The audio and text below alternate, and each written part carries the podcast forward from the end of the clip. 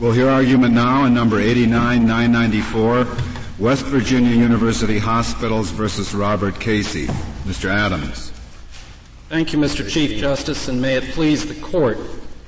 The issue in this case is whether experts' fees are compensable under the provisions of 42 U.S.C. Section 1988. West Virginia University Hospitals asked the court to decide this issue in the only way that would achieve Congress's stated intent to give civil rights litigants the opportunity to recover what it cost them to vindicate their rights in court. The fee shifting provision in Section 1988, intended by Congress to be a full and complete remedy, enables the federal courts to return to their pre-Alyeska fee shifting practices and those practices included the shifting of experts' fees. What, what the statute says, I guess, is that uh, a court may allow the prevailing party a reasonable attorney's fee as part of the costs. Now, do you say expert fees are attorney's fees, or do you say they're other parts of the cost? We say that expert fees are, are part of the attorney's fee because they are part of the work product. In other words, reasonable attorney's fee is a term of art. E- even though conceitedly experts uh, are not attorneys.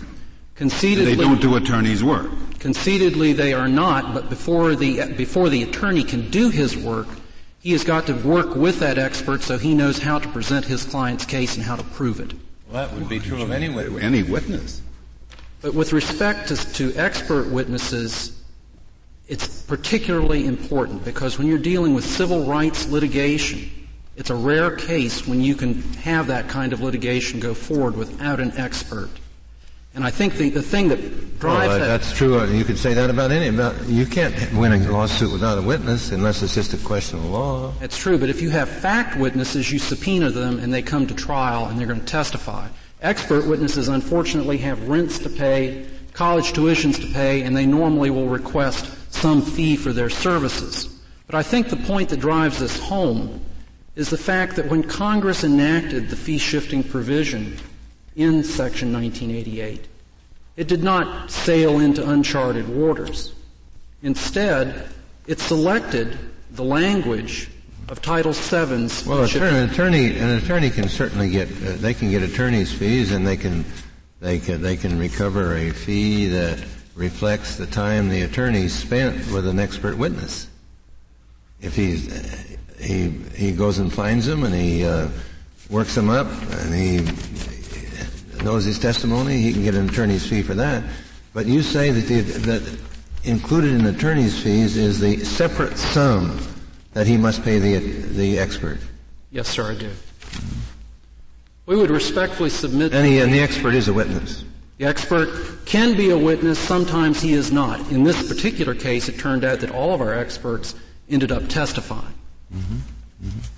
We would respectfully submit to the court that the starting point for this court's analysis of this issue ought to be the same starting point that this court employed in the case of Missouri. But you would, you would, you would be making the same argument even if these experts did not testify. I would be making the same argument, yes, sir. I, I guess that's, because you say the $30 provision just doesn't cover this. Just doesn't pay, and, and quite candidly, Your Honor, uh, in today's litigation, uh, the, the, attorney, I think, most often goes out, finds the experts, uh, gets them acquainted with the case so they can do their work, and in most instances, even though there may be uh, the initial expectation that the fee is going to be paid for by the client, I can assure you that that expert is going to look to that lawyer and the law firm to make sure that his, his bill gets paid to some extent. And that's very important to a lawyer because if he is able to find quality people to be experts and all of a sudden his experts don't get paid, I would submit that it's going to be very hard for that attorney to attract that expert again or other experts of like quality when they hear uh, that their fee is going to go unsatisfied. Mr. Adams, I, I guess there are a number of uh, federal statutes where there is express provision made for expert witnesses. Yes, Your Honor. And their fees. Yes, Your Honor. Um, and that was not done in Section 1988. Uh, should that be a concern to us? Congress knows how to provide for them expressly. I think that is probably the best argument that the Commonwealth of Pennsylvania has, but I think when the argument is examined, it doesn't wash, and for, for a couple of reasons, Your Honor. First of all, just as an initial matter, you would have to completely ignore the legislative intent behind the fee shifting provision in Section 1988. Secondly, what you're really suggesting is that Congress must use particular words in particular ways every time it legislates. You, you effectively place Congress into a legislative drafting straitjacket, which is pretty much akin to the way we used to have old common law pleading. And courts and lawyers who were trained in pleading found that to be an unworkable situation, and I would submit it would not be appropriate to place Congress in an equivalent situation. Well, I, I guess it's not unreasonable to think that we should apply the common ordinary understanding of the words that Congress does choose to employ. That's not putting Congress in a straitjacket, would you say? It is not, but when you find plain evidence of a legislative intent to work some other result, than the result would be if you followed a plain language construction. But it's, it's just a little bit of a stretch, isn't it, to say an attorney's fee includes fees paid to experts. With respect, Your Honor, I would disagree, and for this reason. If you examine both the Senate report and the House report, both reports specifically comment that they are selecting Title VII's fee shifting language. And, the, and, they say the reasons for that selection. They said, number one, the courts are familiar with these terms. They have interpreted these terms and have given them meaning. And furthermore, they cite case law that had interpreted Title VII's uh, fee shifting language. And when you examine that case law, they have interpreted Title VII's language to embrace experts' fees. Wow, and, and you think that every committee member who signed on to that report not only read those cases and knew that that's what those cases said? That they cover not only attorney's fees but also expert fees. I think that's the presumption, Your Honor. And it's also the presumption not only that the other members of the Congress read those committee reports, but also that the other members of Congress also read those cases that were cited in the committee reports. Even though the committee, as I understand it, the committee reports don't even say explicitly that experts' fees are covered. That's correct. All they do is cite these cases which had held that experts' fees were covered. That's correct. And the theory of the matter is that from that citation of the cases we can be sure that the whole committee and the whole Congress intended expert fees to be covered. I think that's the evidence that would be before the court, and I don't think there's any evidence to contradict that, particularly when you examine. Well, there's the evidence of the language which says attorney's fees, and the evidence of other statutes which say attorney's fees and expert fees are recoverable. Now, if I'm a member of Congress and voting on that statute, I'm not going to go and read a committee report and then read the cases cited in the committee report. I'm going to know that, that when we say attorney's fees, we mean attorney's fees, and when we say attorney's fees and expert fees, we mean both. Your Honor, isn't that, isn't that much more reasonable to assume? I, I would disagree. I, am aware that you, uh, in some of your opinions, have approached legislative history in, in, a different way than perhaps we would. No, but this is this goes beyond legislative history. This goes relying on nothing but the name of a case, which which you expect the members of Congress to have read. But I think, Your Honor, when you look at the entire set of contemporaneous circumstances that surrounded the enactment of this, this fee shifting provision, it is absolutely clear, in my opinion, that the Congress wanted to abrogate the effects of Alyeska with respect to civil rights litigation. And they were particularly concerned that when they took this legislative action, that they supply something that was a meaningful and fully compensatory remedy. It just dealt with attorney's fees. They didn't deal with expert witnesses. Well, unfortunately, I think uh, everybody concluded from reading your opinion, Justice White, that it had. Well, that wasn't my opinion. It was the court's opinion. You're correct, Your Honor. But I think everybody assumed, and I believe correctly so, that based upon that opinion, it would be a uh, very uh, weak argument to, to suggest that that opinion did not reach to expert fees. That This presumption that the members of Congress, or at least the committee, have read all the cases is, Have we said there's that, that presumption? I don't think you have said it in those terms, but I don't think that this court has ever abandoned the notion that legislative reports and whatever legislative, other legislative history exists is not something appropriate to look at and further. When, when the, when the statutory language is ambiguous. And I think in this case, Your Honor. You think attorney's fees is ambiguous so that just reading that language it might include expert witness fees? I think to people who are aware of what. You can answer that question yes or no. And then you can explain your. I think it is ambiguous to the uninitiated. Do the uninitiated consist? Like Certainly not, Your Honor. well, uh, absent any legislative history, would you say the language is ambiguous? If, if absent any legislative history, there was no legislative None. history, it was just this statute, I would probably not be sitting here today. So you say it would not be ambiguous? If there were not this legislative yes, history, yes. if there were not this set of contemporaneous circumstances. So you'd say this is a this is a plain language case, and I lose.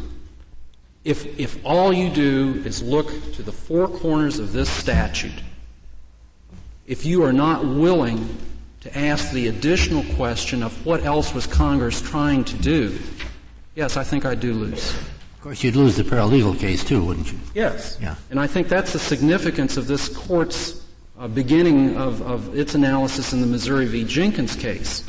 Because in the very initial part of that decision, it's apparent to me that this court considered and rejected the plain language argument that's being advanced by the Commonwealth of Pennsylvania today. In fact, we rejected it eight to one, didn't we?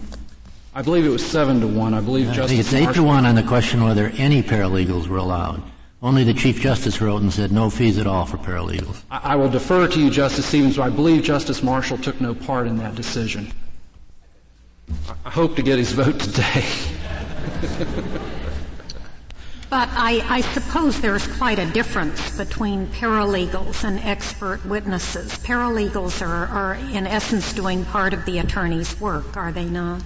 They clearly are, and so are. And expert witnesses are perhaps more like independent contractors in a sense. They're, they're outside the law office and the lawyer's work.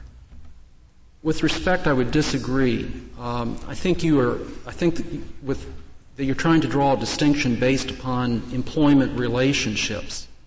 And I think uh, Judge Posner's decision the, for the Seventh Circuit is particularly good in explaining that if you really examine that, that doesn't seem to be a very appropriate basis for a distinction.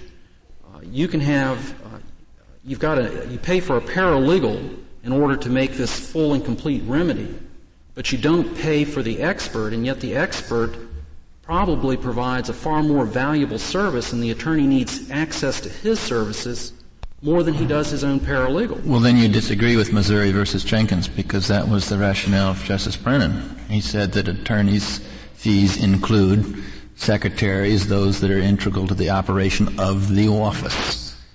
And it seems to me that at page 2470, uh, that that's all he means.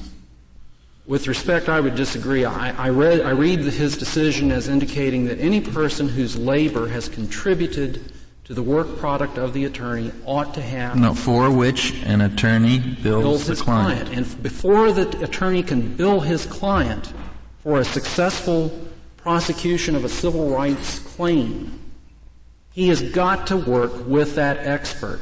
He cannot even seriously consider taking the case unless he knows there is some reasonable expectation in a meritorious civil rights case of being able to pay that expert.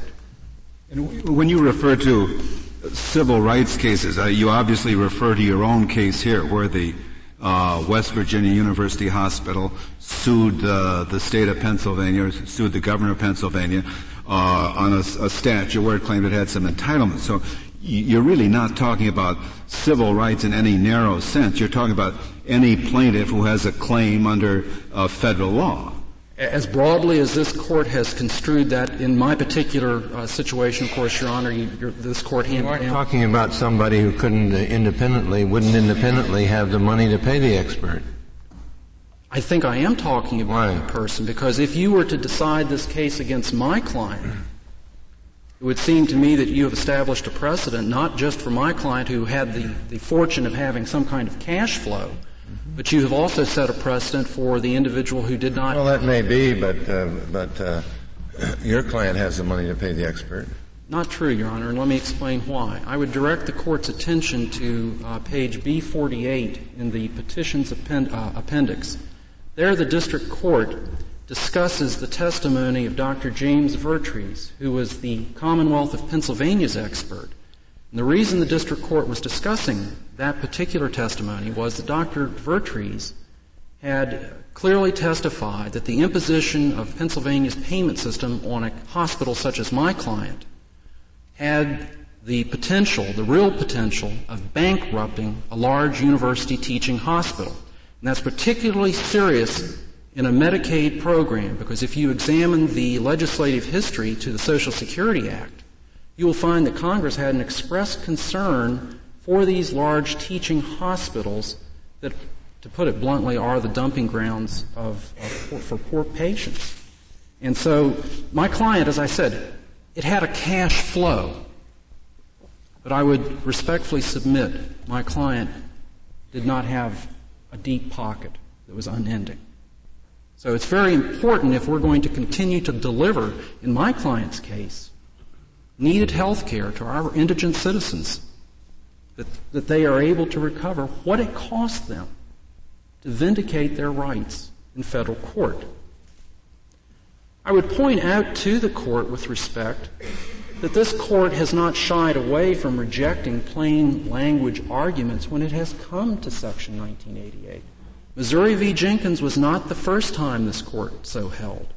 I would point you specifically to the Christiansburg garment case, where you rejected that kind of argument because it would have frustrated Congress's intent. Likewise, in related fee shifting statutes, EJA, for example, the Clean Air Act shifting statute, you have not given any uh, credence to arguments based on minor variations in language between one statute and another. You have been more concerned about ensuring that Congress's intent behind those statutes uh, was followed. Except that if you know if we if we ignore the plain language of what the statute says and goes to what Congress intended, I doubt whether very many members of Congress thought that civil rights actions consisted of, of suits by by hospitals, uh, for-profit hospitals, some of them, uh, for millions of dollars that were wrongfully withheld under a statute uh, on uh, for, for for Medicaid treatments. I don't. How many members of Congress do you think cons- would consider that a civil rights action? That's what they had in mind when they were talking about civil rights actions. I Your doubt Honor- very many. Your Honor, I don't know really how to answer that other than Well, the, the way to answer it is the statute says what it says, and it describes this kind of an action, and uh, and that's good enough. I, di- I disagree because I think if Congress was truly serious about making any kind of promise to the American people, it had to be a substantial promise, not a hollow promise. And I would submit that it is a hollow promise if expert witnesses cannot be made available to all civil rights litigants. I would also respectfully submit that the adoption of the construction that we are proffering to the court is fully consistent with the notion that we are dealing with a remedial statute. Is entitled to a broad construction. Furthermore, we believe that that notion of a broader construction than the one being offered up by Pennsylvania is also consistent with the notion of work product as we find that mentioned in the Jenkins case. Because this court has said that the work product doctrine is an intensely practical doctrine, grounded in the realities of litigation, and experts are a reality of litigation, whether we like it or not. West Virginia's construction, we believe, is fully consistent with every expression of legislative intent that we can find. Also, make the same argument about private detectives. If an investig- Here's a case that uh, here's a here's a case that uh, a lawyer wants to hire an investigator to find out the facts and find some witnesses and and he just won't get off the ground without them. Qualified, yes, Your Honor, and let me explain the qualification. As we understand the legislative history behind Section 1988, Congress intended to restore the courts to what their practice had been in fee shifting prior to the Alyeska decision. I am not here to suggest that that means that we should vest into the federal courts the ability to further expand whatever that equitable fee shifting policy was. Instead, I'm suggesting that whatever it was in 1975, that's what Congress intended to give back. Now, if investigators, which are not a part of this case, if investigators had been considered a part of the appropriate fee shifting under pre-Alyeska practice, yes, I would give you the, a yes answer to that. Uh, you think prior to Alyeska, uh, it was it was accepted practice to shift the shift the uh, the costs for uh, expert witness fees to the loser? Yes, sir. The, the court exercising its discretion, and if you examine uh, our footnote 15 on page 18 of the opening brief, you will see what we hope is a fairly complete uh, list of the reported cases on that point. We certainly found no reported case that suggests otherwise, nor have we seen any case cited by the Commonwealth of Pennsylvania for a contrary uh, position. But we believe that the construction that we would offer to you today is consistent with the intent to encourage the private enforcement of civil rights. We think it's consistent with the notion of creating a broad remedy. We think it's consistent with the purpose of equalizing the resources between the litigants. And we do think it is fully consistent with a continuation of the pre-Alyeska practice. Mr. Adams, I suppose in any event, if these witnesses were to testify in court, that the Crawford case would limit the payment to $30 a day. I've given that a great deal of thought, Your Honor, and I can say that yes, you could probably construct an argument where you could draw the line in that fashion, but I don't really think that's the correct place to draw the line. The reason being. Crawford said, at least, in the opinion, that expert witnesses are limited by the statute to $30 a day absent explicit authorization to the contrary. Yes, ma'am. Yes, Your Honor. But two responses to, to qualify my answer.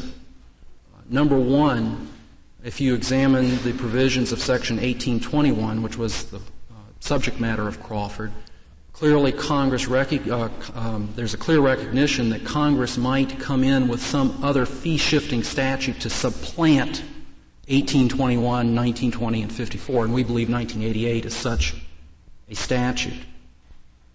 Um, and my second point has just gone out of my head, and I apologize for that. um, but going back to Pennsylvania's arguments, we believe when you examine their arguments that they are plainly inconsistent with the expressions of legislative intent that we can find for this statute. It would not encourage private enforcements, at least in those cases where the uh, civil rights plaintiff d- does not have the means to proceed. Uh, it's not a full and complete remedy, it's an incomplete remedy. There certainly would be no level playing field between a state actor who can access the state treasury and the private litigant. And, and lastly, the pre-Alyeska practice simply is not restored. We think in the final analysis, reasonable attorney's fee is a term of art. It's just as Judge Posner described it in the Friedrich case. It's a shorthand expression. And I can only go back and iterate the point that I made earlier that Congress did. It's a shorthand expression for what? I think the way he phrased it is it's a shorthand expression for what the courts were doing, what was taken away from them, and what Congress then restored to them. And that's why I would go back to the point where if we try to draw lines between testimonial and non-testimonial services, it seems to me really the better approach is to look at what pre-Alyeska practice was, and I don't believe that line drawing took place at that time. I see that my time is about up. I'd like to reserve the balance for rebuttal, if I may. Very well, Mr. Adams. Mr. Coons, we'll hear now from you. Thank you, Mr. Chief Justice, and may it please the Court. We believe the starting point for the Court's analysis in this case uh, should begin with the Crawford decision rather than the Missouri versus Jenkins opinion. Uh, in Crawford, the Court specifically said that the $30 a day limit for attendance fees for witnesses in federal court was fully applicable uh, to expert witnesses and further said that uh, this limitation would be respected or had to be respected by federal courts unless there was some explicit statutory authorization which would modify uh, the limit. Uh, the court went on to say that repeals by implication were not favored and that it would not lightly infer uh, that the limitations of the $30 a day uh, limit would be repealed absent some statute or authority explicitly referring to witness fees. Quite simply, 1988, Section 1988, upon which petitioner relies to shift the cost of expert witness fees, contains no specific authorization. It contains no specific authorization either in the plain language of the statute, which refers to a reasonable attorney's fee and not a witness fee, nor does it contain any explicit statutory authoriza- authorization in the legislative history, which contains in the comments and the floor debates no reference to witness fees whatsoever. And finally, may, may I ask you a, uh, a, question about your interpretation of the plain language, just focusing on the language for a minute. Do you read the statute as saying it authorizes the prevailing party in the discretion of the court to recover one, attorney's fees, and secondly, where it says costs, does that mean taxable costs to you? What does the word costs mean? And of course, a witness fee of $30 a day would be a taxable well, cost. What, what I read the statute, 1988, Justice Stevens, as saying is that a reasonable attorney's fee is allowed as part of the cost. Right. I interpret that as adding to, to section 1928 USC 1920 another item of taxable cost in the form of an So it's that other than attorney's fees and those items that are taxable by statute as costs, that's it. That's the way now, I interpret it. Now, putting aside for a moment the paralegal problem, because I under, what about things like Justice White indicated, investigators, telephone, Xerox, uh, transportation to depositions, a lot of things that are not taxable as costs, but are commonly billed by lawyers to their clients as expenditures or disbursements. And I notice in this case there are $45,000 of disbursements that you did not challenge, most of which were not taxable costs. That's correct, Your Honor. We did not challenge them in this case. However, why didn't you if the language was as plain as you say it is? Well, Your Honor, we wanted to choose our issues, and the decision was simply made that we would not contest those those expenditures. You're just giving the state's money away, weren't you? Under your view of the case. Well, Your Honor, we made it. We, we made a decision as right. to. As but under your view of the case, you could have challenged most of that $45,000. I think some of those expenditures we may have been able to challenge. Right. Well, including cab fare for the attorney to get to the deposition? Well, Justice, I thought you meant by attorney's fees anything that the attorney would normally bill to the client for his work in the case, which would include that stuff, Justice including Scalia, Xeroxing. Excuse me, Justice Scalia, I, I, think that many of those items probably would have been better looked at as cab fare and so forth, as items which the attorneys would absorb in terms of overhead rather than billing directly. Well, some attorneys bill them separately. And let's assume you have just as some attorneys bill paralegal time separately and some don't. You can either bump your rate up or you can you can uh, show it separately. But let's assume that uh, an attorney shows uh, in in his billing uh, shows travel expenses separately, as many do, airfare. I'm not sure about cab fare, but airfare. And as they did in this case. And as they did in this case, you you wouldn't consider that to come within attorney's fees. what I would consider to be within attorney's fee, Your Honor, in conjunction with the court's decision in Missouri versus Jenkins, is work which is performed by an attorney, work which is uh, uh, monies which can be incorporated into overhead uh, in terms of the lawyer's office, what it takes him to run his office. Uh, and, and that, I think, would, would be it. And not anything else that's necessary for him to do his part of the case? Well, Your Honor, there might be a few things no, I would have to say that that's that that's correct. That the other the other items I think would have to be absorbed um, in in perhaps the attorney's the attorney's rate. Are you answering Justice Scalia? You you now reading the statute differently than when you answered my question? What about Xerox? Just Xerox expenses. Long distance telephone, travel to a deposition. Those are not taxable as costs, but now you're saying they are part of attorney's fees. Your Honor, I think perhaps they could be uh, in connection with those types of things that are uh, done in the office for the attorney to present the case. Although I point out, well, what if the what if, as a normal practice in a particular community, the lawyer normally hires a an investigator, b an expert to just help him on on reading forged documents, say, and he normally bills the client disbursement, expert to help reading forged documents, and that's the normal practice at community. Does he recover it or not, under your, your view? I think not, Your Honor, because I think that the the phrase reasonable attorney's fee has to be given some kind of meaning. Uh, to Not say, the meaning Justice Scalia's To say simply that it means all expenses of litigation is really to deprive it of, of any meaning whatsoever. I think uh, Justice Stevens. No, but his suggestion was it means all expenses normally charged by an attorney in performing the routine work of an attorney in trying a lawsuit. Well, Your Honor, if I accepted that earlier, I reject it because if, if we get to, get to the level of an investigator and that sort of thing. And I, I reject it too. I didn't, I didn't say that. Thank you, I said nor- normally charged by an attorney for his work in the suit. If it's charged for somebody else's work, I mean, and that's that's where paralegals are different because that's uh, his work. He can do it himself, or he can have somebody else do his work and, and bill that anyway. That, so, but I'm not. Don't include clear. me in your condemnation. I'm not. I, am still not clear whether long distance telephone travel to depositions and so forth is included or not. Or a secretary. You have to hire a secretary to do work late at night. Well, Your Honor, I think you've suggested in Missouri, or it has been suggested in Missouri v. Jenkins, that that might be an item that would be includable, at least as overhead, although I don't know that it would be separately billable. Uh, but in any case, uh, in this case, we do have a statute which specifically. Well, I'm thinking of items that are not overhead. They're work that is especially required for a particular piece of litigation, which lawyers regularly charge and they list them their disbursements. They normally get them, and you had them in this case $45,000 worth, which you didn't challenge. Well, Your Honor, we did. That did actually represent a compromise of a claim. Uh, we did. We did negotiate a settlement. But you, you didn't we challenge. Did, did. You you disagreed as to certain items. I know, but you didn't challenge the general principle. Well, we we didn't challenge it in this case, Your Honor.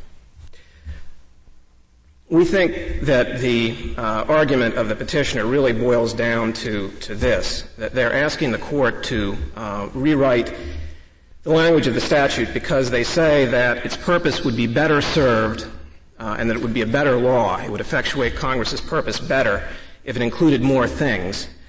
Uh, we think that it is certainly true that Congress intended to promote uh, private enforcement of civil rights laws, but that it did not intend to write a blank check. It chose a very specific means to do that. Uh, the means that it chose was to award a reasonable attorney's fees and to shift that major expense of litigation uh, in favor of the prevailing party. It did this also to make legal representation available to civil rights plaintiffs. It's certainly true that Congress could have done more. Congress could have said that it wanted to provide all expenses of litigation. It could have said it wanted to award treble damages or liquidated damages, but it did not. Now, clearly, all of those things would have done more to encourage private enforcement of civil rights actions. But Congress did not choose those avenues, and it would be no more proper to write into the law uh, an expert witness fee as part of the cost, then it would be to include those items as well. Uh, we say that the, the, court should respect the limits of the language that Congress used, which deserve certainly as much respect as the ends, as well as respect the limits that Congress set on taxable costs in 1920 and 1821. Secondly, we say that the legislative history does not show that Congress meant to include expert witness fees.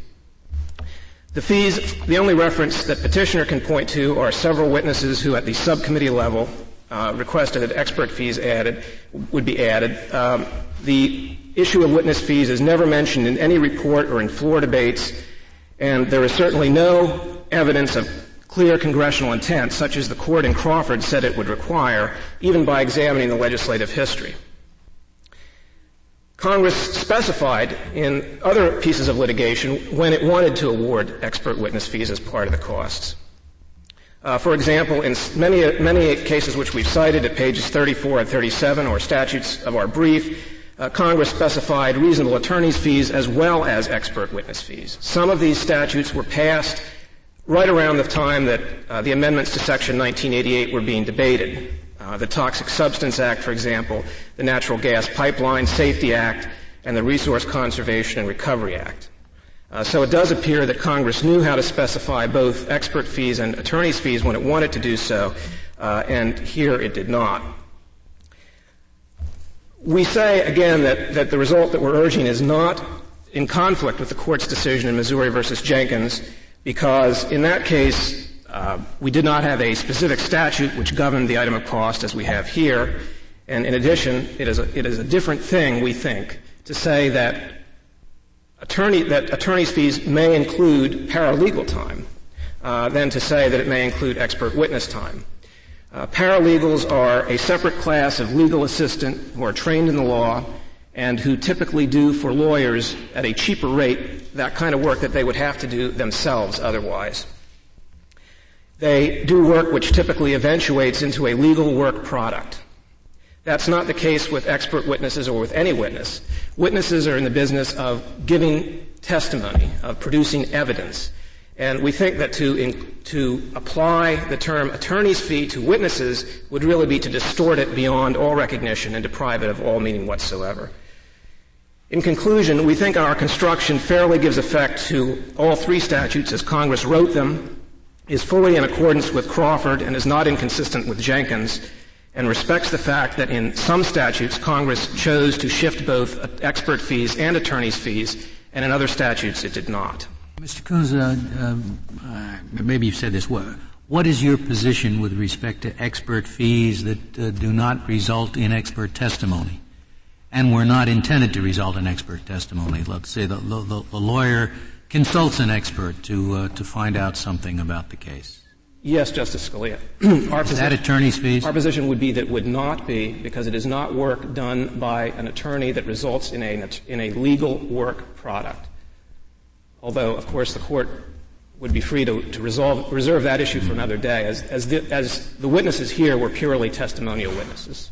Supposing in like a case against Brown against the Board of Education, the lawyers uh, decide to hire some historians to do a lot of research on the enactment of the 14th Amendment and so forth strictly to help them prepare their brief.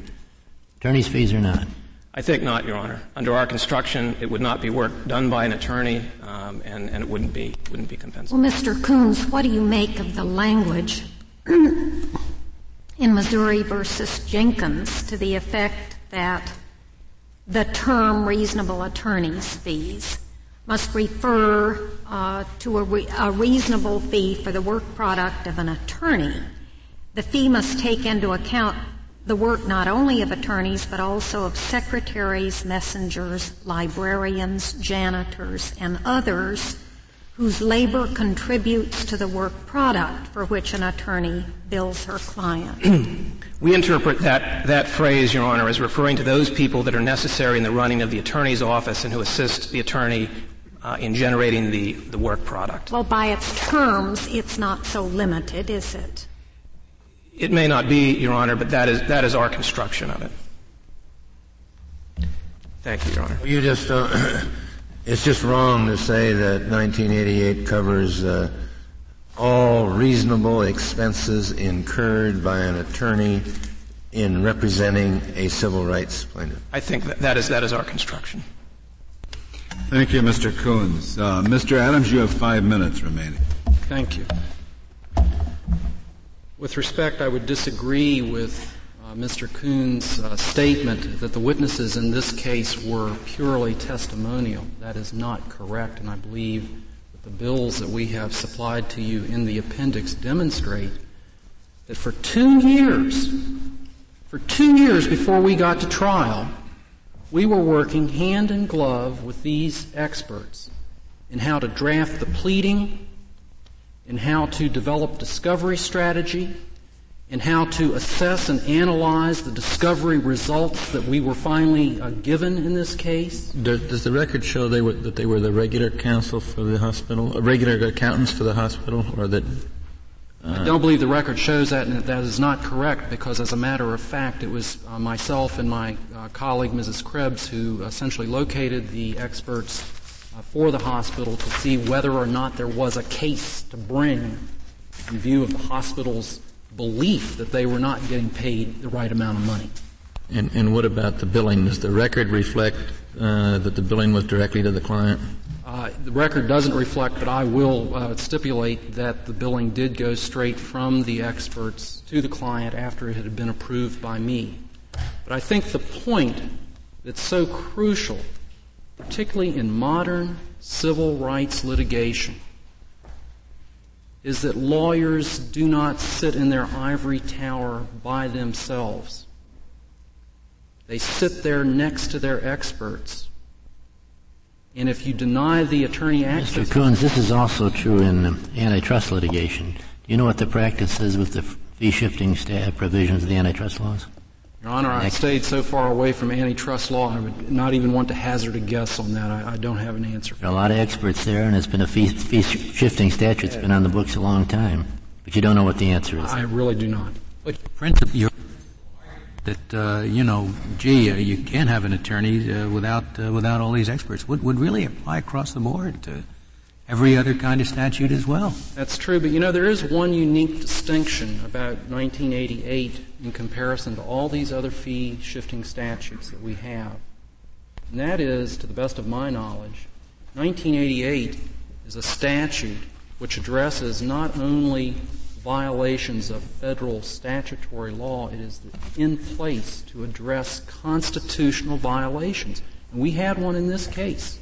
A violation found uh, by the District Court of the Equal Protection Clause. And I find it somewhat amazing that you could have a fee shifting statute that, granted, it's, it's part of a very important national policy for the environment, which covers experts.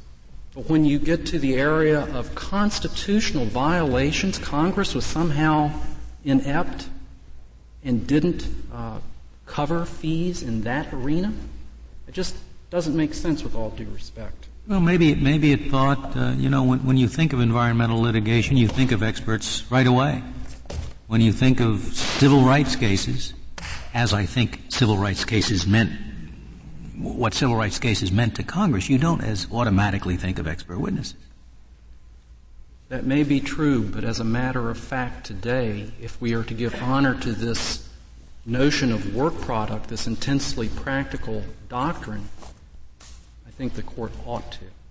But I would, you would then be making the same argument in, on in any other fee shifting statute, which simply said the prevailing plaintiff in this kind of a case is entitled to recover reasonable attorney's fees.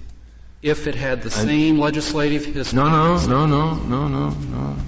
Just attorney's fees. I thought you were really arguing that uh, that reasonable expenses that, were, that, the, that are necessary for the attorney to represent the client can be compensated under attorney's fees. My case is only about a civil rights violation under Section 1983. Well, you, you, mean you're going to, if we don't, if, if, we don't think the, the uh, legislative history is, is, is that potent, you lose. Is that it? I think that is correct, Your Honor. Mr. Adams. Uh, yes, sir somebody that works with you two years, working up questions and answers, and know, and that's a witness. In this case, we were fortunate that the people who. Do you ever use any other experts to work up your cases? Yes, sir. Yes, Your Honor. Do you get fees for that? Yes, Your Or do you get fees for them testifying? You should get fees for both functions. You do? Yes, Your Honor. That's, that's what our position would be. I didn't say what your position. I said what is a fact. What is a fact? Yes, until until the court. These people work up a case with you, and I would consider that legal work. You're exactly right, Your Honor. Well, if you call a, one of your lawyers as a witness, would that be an expert witness? Uh, Your Honor, I guess it would depend on what he was testifying about, but yes, I guess he could qualify as an expert witness. Thank you, Mr. Thank Adams. You. The case is submitted.